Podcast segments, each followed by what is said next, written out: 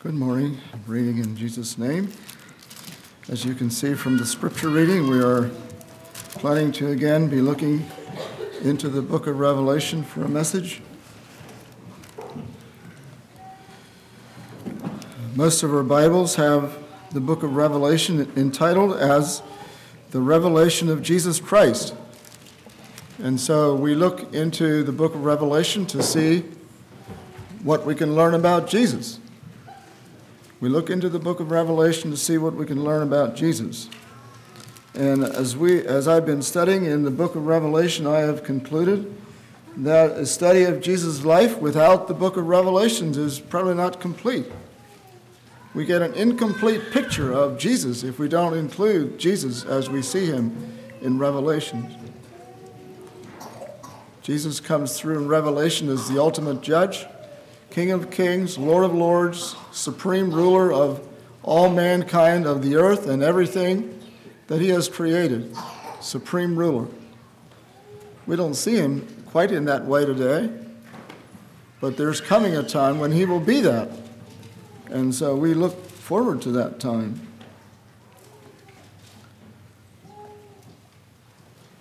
The book of Revelation is then an unveiling of things not previously known and an unveiling and a revealing of Jesus. And so we can learn a lot of things, lots of things. We get a complete picture of Jesus by studying then also Revelation. The last time we looked at, into the book of Revelation, we looked at the church of Ephesus.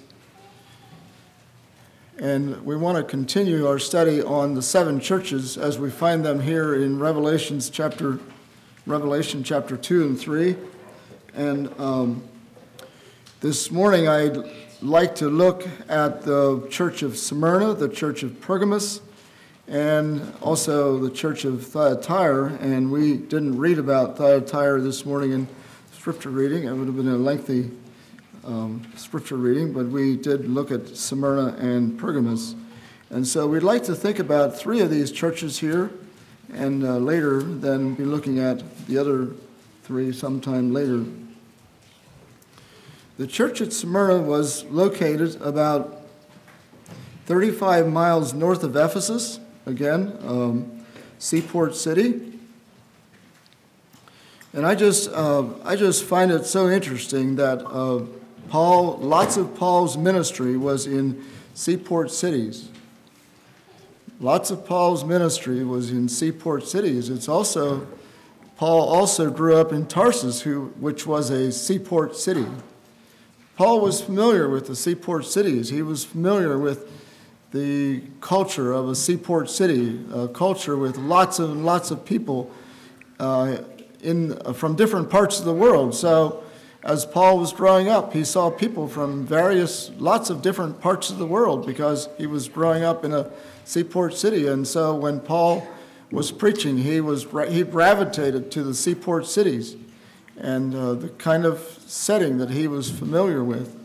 I think most times we, if we're looking at, um, so we're looking at outreach, we're looking at evangelism, most of us do the best in a, in a situation similar to where we grew up. Although God calls people to other situations, I believe, and uh, gives grace uh, for people to minister in various situations, and we have in our churches we have a gravitation toward the city in the recent years, and I believe that's good.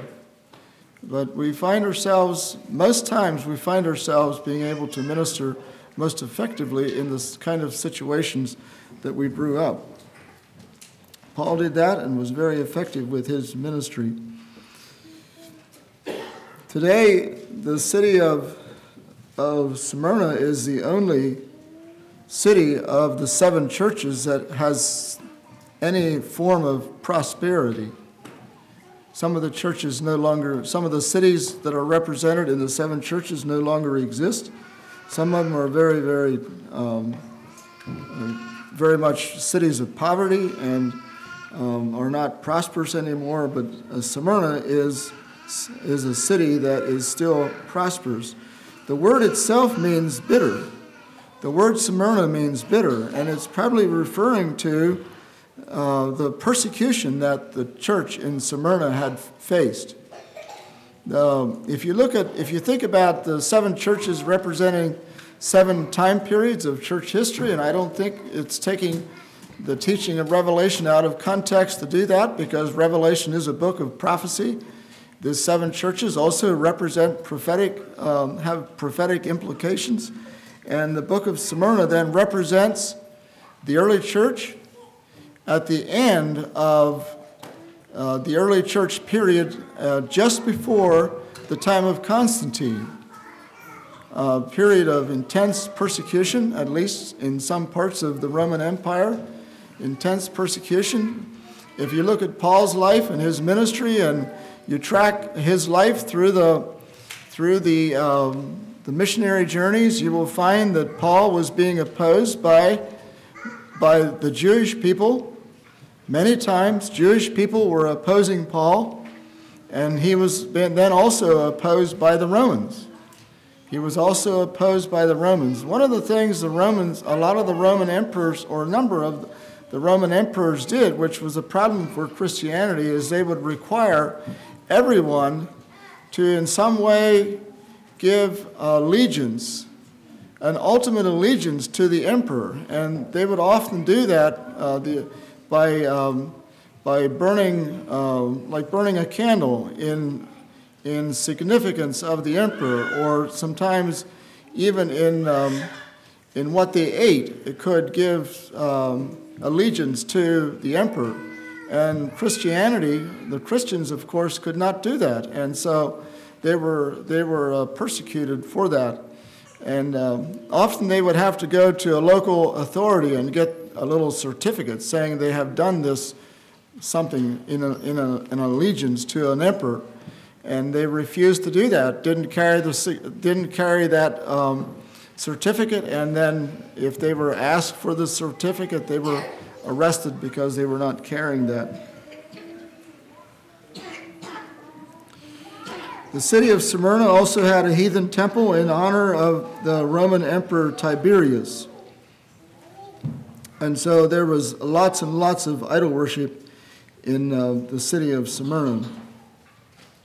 We read in verse 8 the idea of of Jesus, the idea of Jesus uh, being dead or having, had, having died and now is alive comes through several times in this discourse on the church of Smyrna. And I believe it's significant because Jesus is, through his teaching here, he's telling them even if you face death, there's life after death. There's life after death, and you will, you will live. Uh, death is not the end, and death is not the, the ultimate uh, destination for our souls and spirits. We will live again, just as Christ also lived. In verse 9, then, he talks about their poverty and their riches. And we get here, in verse 9, we see that God's idea of being rich is not the same as people's, as ours. God says, You consider yourselves poor, but I consider yourself I consider you to be rich. I consider you to be rich because of the way you, that you're enduring this persecution. And uh, the persecution that was during this time was, was very intense, and people suffered people suffered a lot from persecution. But he was encouraging the church there's going to be life, and you're not, you're not poor, you're rich. And um, I think about that sometimes today, so it's so easy to just have a worldly view of riches and poverty. So easy just to have a worldly view of riches and poverty and think about, you know, so we are the considered probably some of the richest people in the world because of the resources we have and and also because of the freedoms we have. We are rich because of our resources and freedom. There's probably, you know, in our country, we have not experienced war within our borders for many, many years. Probably not since the Civil War, although we do have a lot of um, we do have a lot of crime and so on, but not war, but not warfare. And there's probably a few things that cause poverty more than warfare. There's few things that cause poverty more than warfare. And you think about what the country of Ukraine is going through with warfare and how that is bringing the country to poverty. And uh, poverty, uh, warfare, and, um, and um, corrupt leadership are sources for poverty. And so the church here is um, God considers them rich because of the way in, they endure suffering. We're not, surf, we're, not, we're not persecuted today in the sense that, um, in the sense that we're not allowed to worship, and, uh, and I think there's a, we have a place in our worship service to thank God every time we meet for the privilege of being able to meet like this, privilege of being able to meet in freedom and there's, uh, even in times of persecution, God's word at times can be hindered. And during Anabaptist times, there were, there were places, there were locations where the church was, conti- was completely eradicated because of persecution.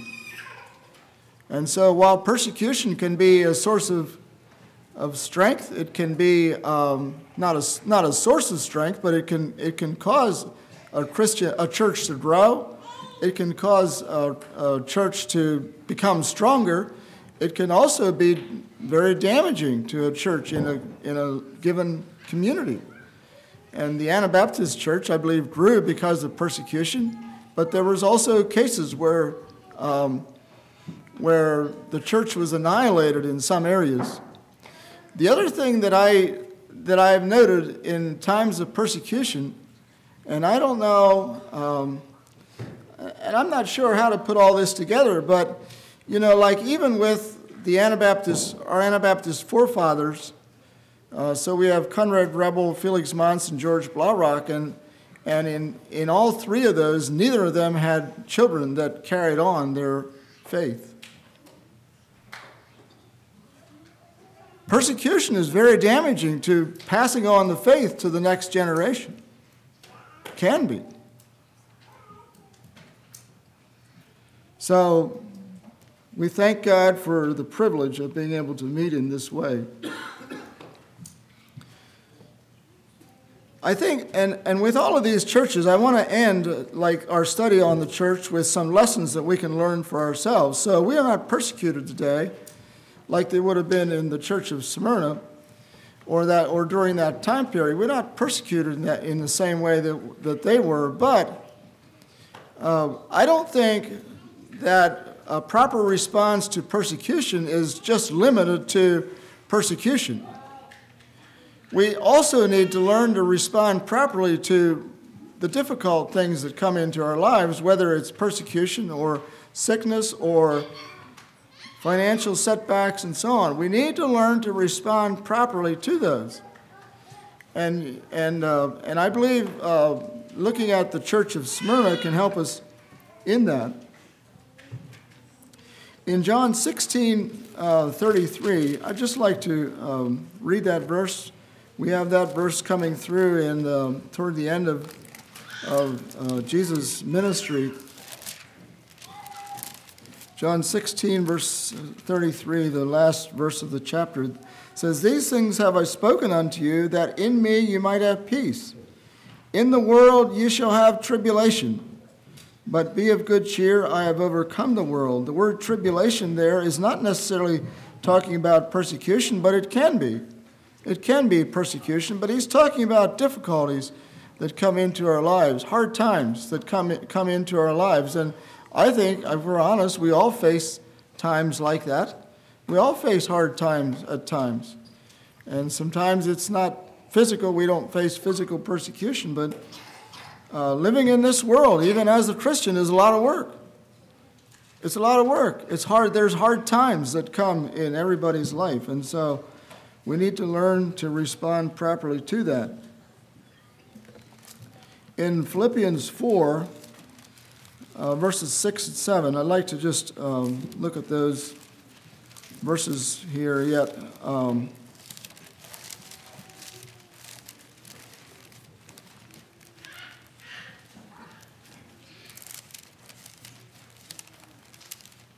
somehow it's always harder to find the book when you're standing up here. Philippians 4 verses 6 and 7. Be careful for nothing, but in everything, by prayer and supplication with thanksgiving, let your requests be, know, be made known unto God. And the God of peace, which passeth all understanding, shall keep your hearts and minds through Christ Jesus. We have some verses here that talk about hard times that come into our lives, how, sh- how we should respond to those, respond with thanksgiving. Um, and God of peace, uh, the word peace comes came through there in that verse in John 16, verse 33, also came through there. God is interested in bringing peace into our lives in the midst of turmoil, in the midst of tar- hard times, in the midst of difficulties. And I, I think as a church, we have, a, we have numerous examples here in church of people that have responded well to difficulties in their lives, to sickness, to the loss of loved ones, and, uh, and just the difficulties that life can send for us. And I think it's wonderful to be able to have those kind of examples. Uh, here's a statement that I'd like to give. It says, Don't let prosperity and good times, prosperity or good times, make you arrogant. Don't let prosperity and good times make you arrogant and selfish. Don't let difficulties make you bitter. Sometimes you know, we talk about proper response to hard times. Maybe we should also be talking about proper response to good times. Proper response to good times is a challenge also as we look at that. I want to look at that, uh, that, that whole idea a little bit more if we look, when we look at the church of um, Laodicea. The third church that we have here is the church of Pergamos. The church of Pergamos represents church age, the church age from the time of Constantine at 313 to, the, to about uh, the year 500, to about the year of 500, the beginning of the Dark Ages.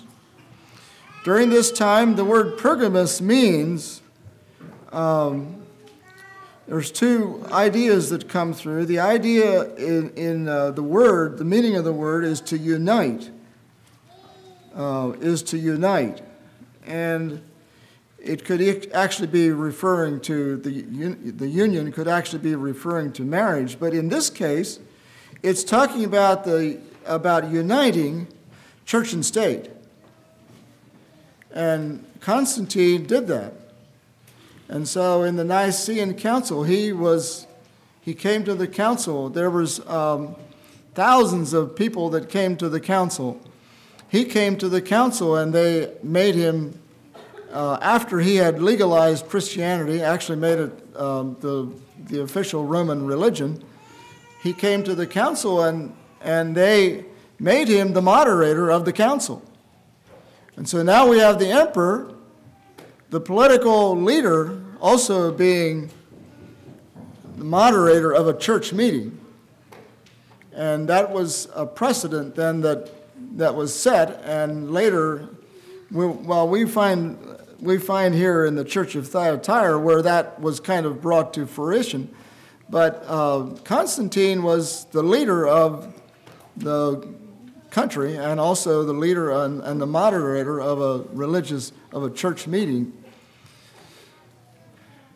It's difficult for us to understand the setting at that time because there were people who came to the council, Christians who came to the council with, with um, they were missing, some of them were missing arms or, or they were crippled because of persecution.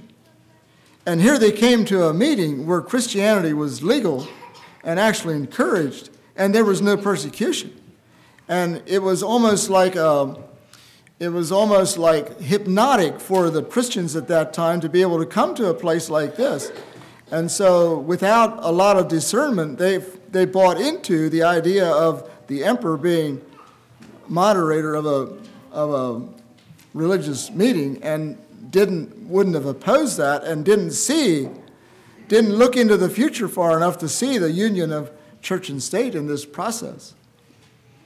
But during the, during the Anabaptist um, during the Anabaptist Reformation, then if the Anabaptists would have bought into the idea of the union of church and state, they wouldn't have been persecuted. Because they could have sided with um, a leader who would have, who would have uh, promoted the union of church and state, such as Zwingli or Luther. And so um, the Anabaptists were persecuted because they didn't buy into that.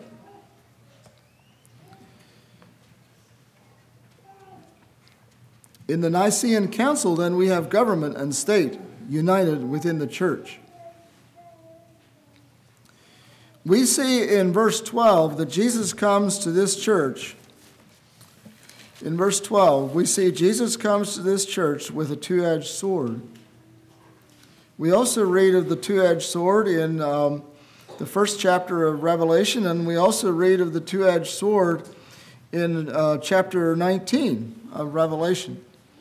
Jesus with the two-edged sword is always is always uh, a sword of a judgment, a sword of a sword of judgment, and a and a sword of justice. And so God was bringing this two-edged sword, and it's a sword of judgment and division. In verse 14, we have this church casting a stumbling block. It was casting a stumbling block. Um, before the children of Israel. Um, and if you follow, uh, and I know, I don't want to say just a lot of negative things this morning concerning the Roman Catholic Church because there are good things that, and we'll talk about some of that. But the, but the, the Roman Catholic Church distorted, distorted the, the view of, of salvation. And so now forgiveness of sins was associated with the payment of money and going to the priest and so on. It was, it was the distortion of Christianity.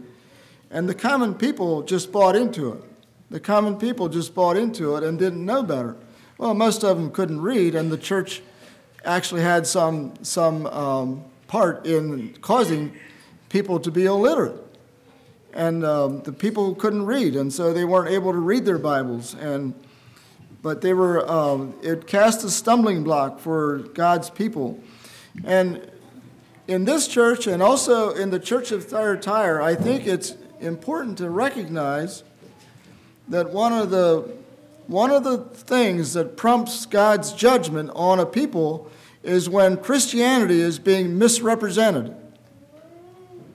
When things are done in the name of Jesus that are not consistent with Scripture, that brings God's judgment. God does not like the represent, you know, even, even uh, heathen, even heathen people will not suffer the judgment that a Christian does who misrepresents the gospel, re- misrepresents the plan of salvation.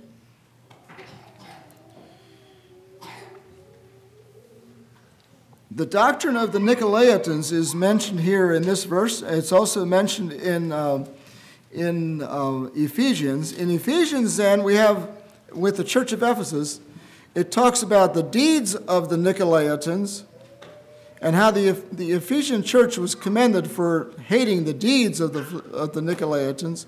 In this passage, with this church, we, we have the next level where we are addressing the doctrine of the Nicolaitans. And, and I don't, you know, for me, it's a little bit hard to understand how this was such a big deal to God, for instance. Uh, the Nicolaitans were those who would set themselves over God's people.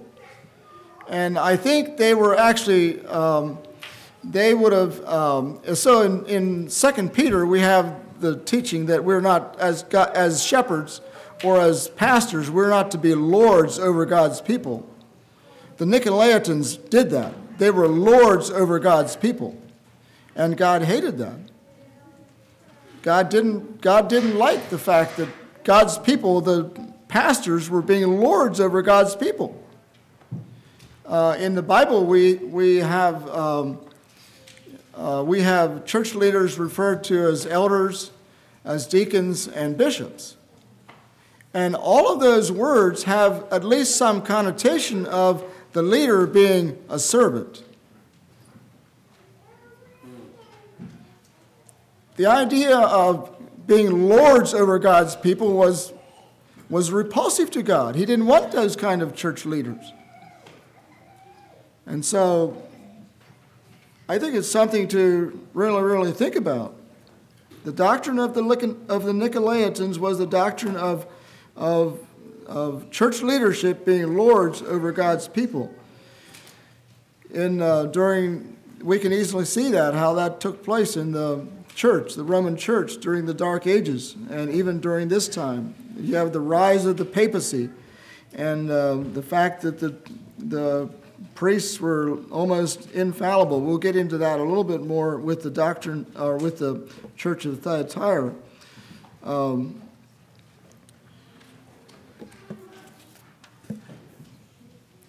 and then we also have in verse 12, we also have the uh, sword coming through there, the two edged sword. Uh, we also have that in uh, Revelation chapter 19, verse 15, a sword, a sword in the mouth of, um, of Jesus. And so there's judgment.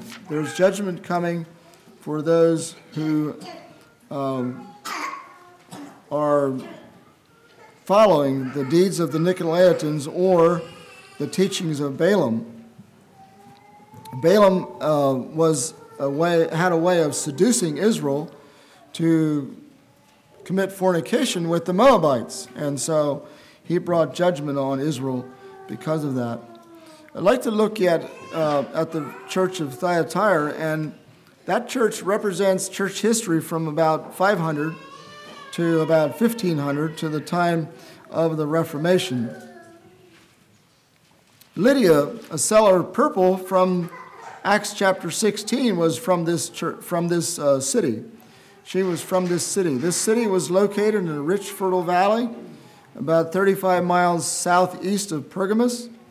Um, it was known for its many trades, a very, very prosperous city, known for its many trades, especially trades in fabric. And so we have Lydia also then being a seller of purple fabric. And so she was uh, part of those, of those trades that were taking place. The name per, uh, Thyatira means um, it means unweary, unweary of sacrifice. Unweary of sacrifice. You think about you think about the Roman Church and all the ceremonies and the rituals and uh, and um, all the things that they did in their worship services and so on. There was just no end to their rituals and ceremonies.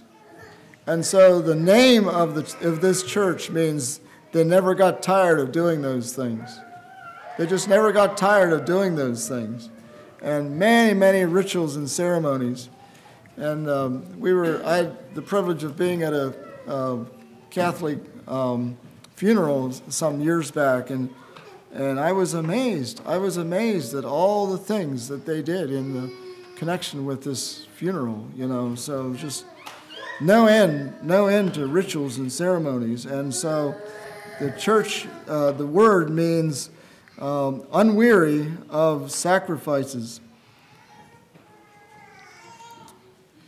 Jesus appears to the church in verse 18 as the Son of God with eyes of a fl- eyes like unto a flame of fire and feet that are like fine brass. And we have Jesus appearing in, to John in, Gen- in uh, Revelation 1 in the same way. Um, this is the only place in the book of Revelation that Jesus is referred to as the Son of God. All the other places he's referred to as Son of Man. It's important to think about Jesus as being Son of God here because he knows, uh, verse 19 says, I know thy works, I know thy charity, thy service, thy faith, thy patience. And again, he uses the word works, the last to be more than the first. Jesus, as Son of God, is all knowing. He knew everything about this church. He knows everything about every church. But in this church in particular, I find this church, many aspects of this church somewhat parallel the church of Laodicea, which is the last of the seven churches. Um, a lot of things parallel the, the work, uh, the church of Laodicea. And it's also interesting to me that we have more written about this church than any other church from the seven churches.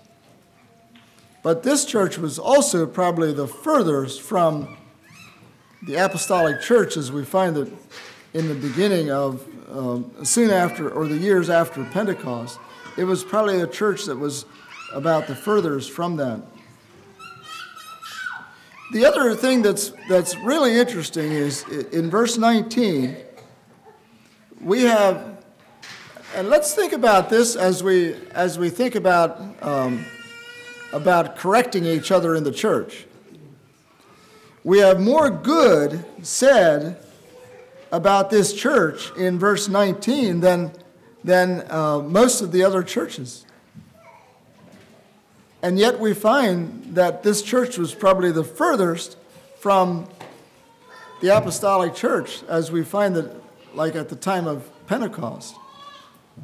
But the, uh, commentator I was reading said, said it this way that if we would focus, if, okay, so somebody needs correction or whatever if we would focus on all the good things about the person, we would soon find that maybe the ideas of that need correction aren't quite so big after all. We find that coming through here in this verse. In verse 20, then we have the other side coming through, the things that need correcting.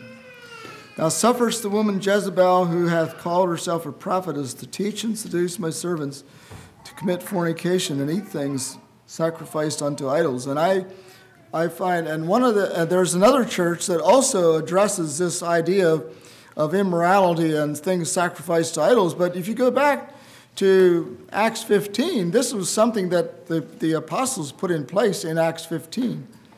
And we still have churches that are being held to that standard.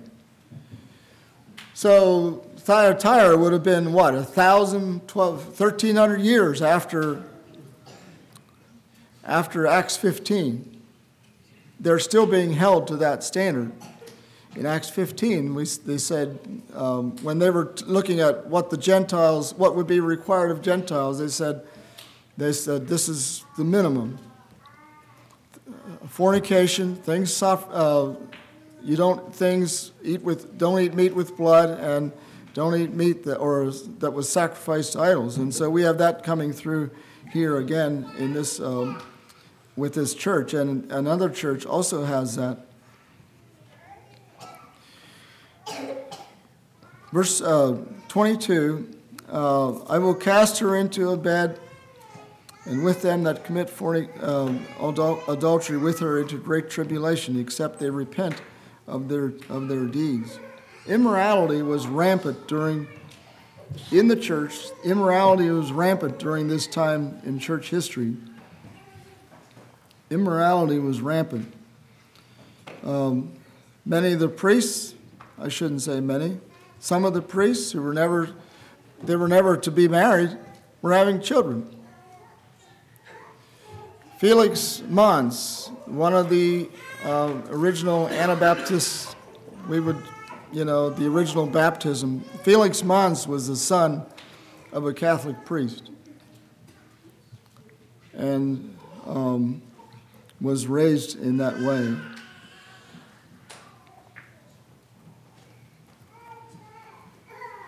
Again, we have a church. We have a church that is misrepresenting Christianity. We have a church that is misrepresenting Christianity. I see I just have a few minutes left yet, but I want to talk about that a little bit. I just want to talk about that a little bit. A church that is misrepresenting Christianity is an abomination to God. God does not appreciate that. You think about, you think about um, Christianity as we know it today in, in, our, in our nation. and you think of the many ways that Christianity is being re- misrepresented today,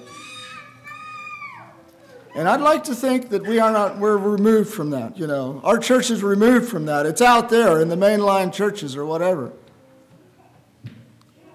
But we can be influenced. We can be influenced in that way. But 50 years ago, 50 years ago, Supreme Court Supreme Court made a ruling that legalized abortion, and that was done around the same time that most mainline churches were allowing divorce and remarriage.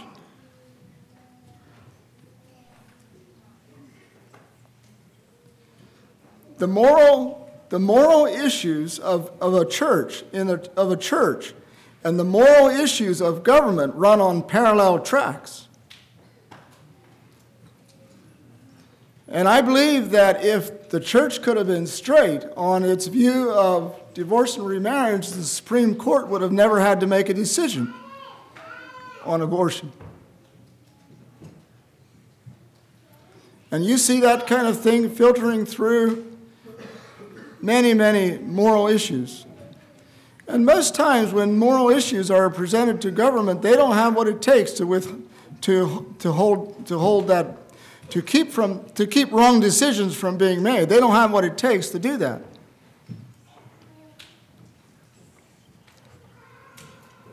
But bef- even before divorce and remarriage came up in the church, even before that, the church was not straight on chapter 1 of Genesis. And if you can, if you can interpret Genesis chapter 1 in such a way that you can put many years into the days of creation, you will also have a basis for making wrong interpretation from other scriptures. I think it's, I think it's so important that we, we think about some of those things. We think about where, this, where ideas can, like this can take us. And um, Ken Ham says that with the ark, the ideas that are pre- presented at the ark and at the Creation Museum, most, most of their oppositions come, comes from churches.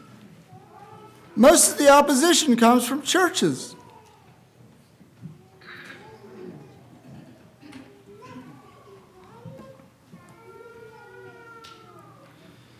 I believe if the church takes a stand on moral issues, in God, in, as we find it in Scripture, we won't, we won't ever have to we won't ever have to get involved in demonstrations or protests or try to put the right man in office to influence government in the right way.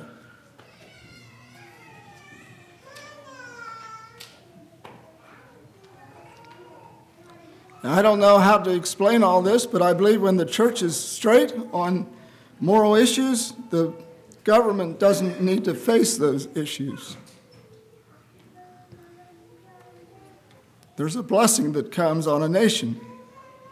There's a blessing that comes on a nation when churches take a stand on truth. The church at Thyatira was a, was a church of compromise. They were a church that compromised in lots and lots of areas. But the primary compromise, I believe, for the church of Thyatira is they misrepresented the gospel to the common people.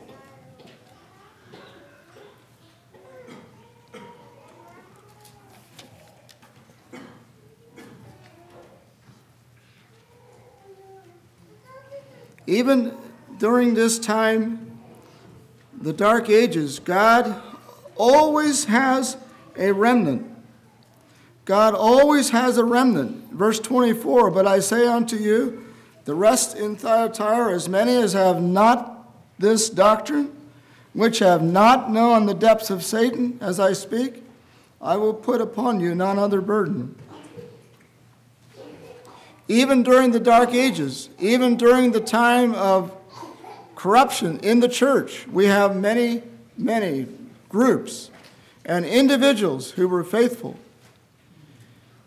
and I'm not suggesting that all the monks that were re- re- writing the scriptures through that time were born again. But that was something that the Dark Ages has given to us today that we need to be thankful for. The fact that these monks, and the fastest way to write a to make a new Bible was to have a room of about 20 people who were writing as one person was reading. Think about trying to produce more copies of the Bible without a printing press. And these men were faithful in what they did. And today we have many, many copies, even some that have come from those time periods that are recorded very, very accurately. Very accurately. They made very few mistakes as they were recording. There were some sects of some of those monks when, whenever or before they, they wrote the name God in as they were tra- as they were transcribing, before they wrote the name God, they would get up and wash themselves. Every time before they wrote the name God, they would wash themselves. They were very careful in what they did, and we benefit from that today. There were also groups like the Waldensians and other, um, and other groups that um, were um, faithful during that time. Doug's, um, Doug's devotions this morning was an excellent introduction to what, uh, what I see here as, as a problem in the Church of Thyatira, the inaccurate inaccurate um, interpretation of Scripture. Let's be careful to accurately represent Christianity in areas of morals and lifestyles and speech. Live the two kingdom concept, live in the context of non resistance. Allow ourselves to be an influence in our nation through the blessing of God and through the, the maintenance of truth in our churches. Well, I see I went over time already, so let's close. Let's kneel for prayer. Thank you.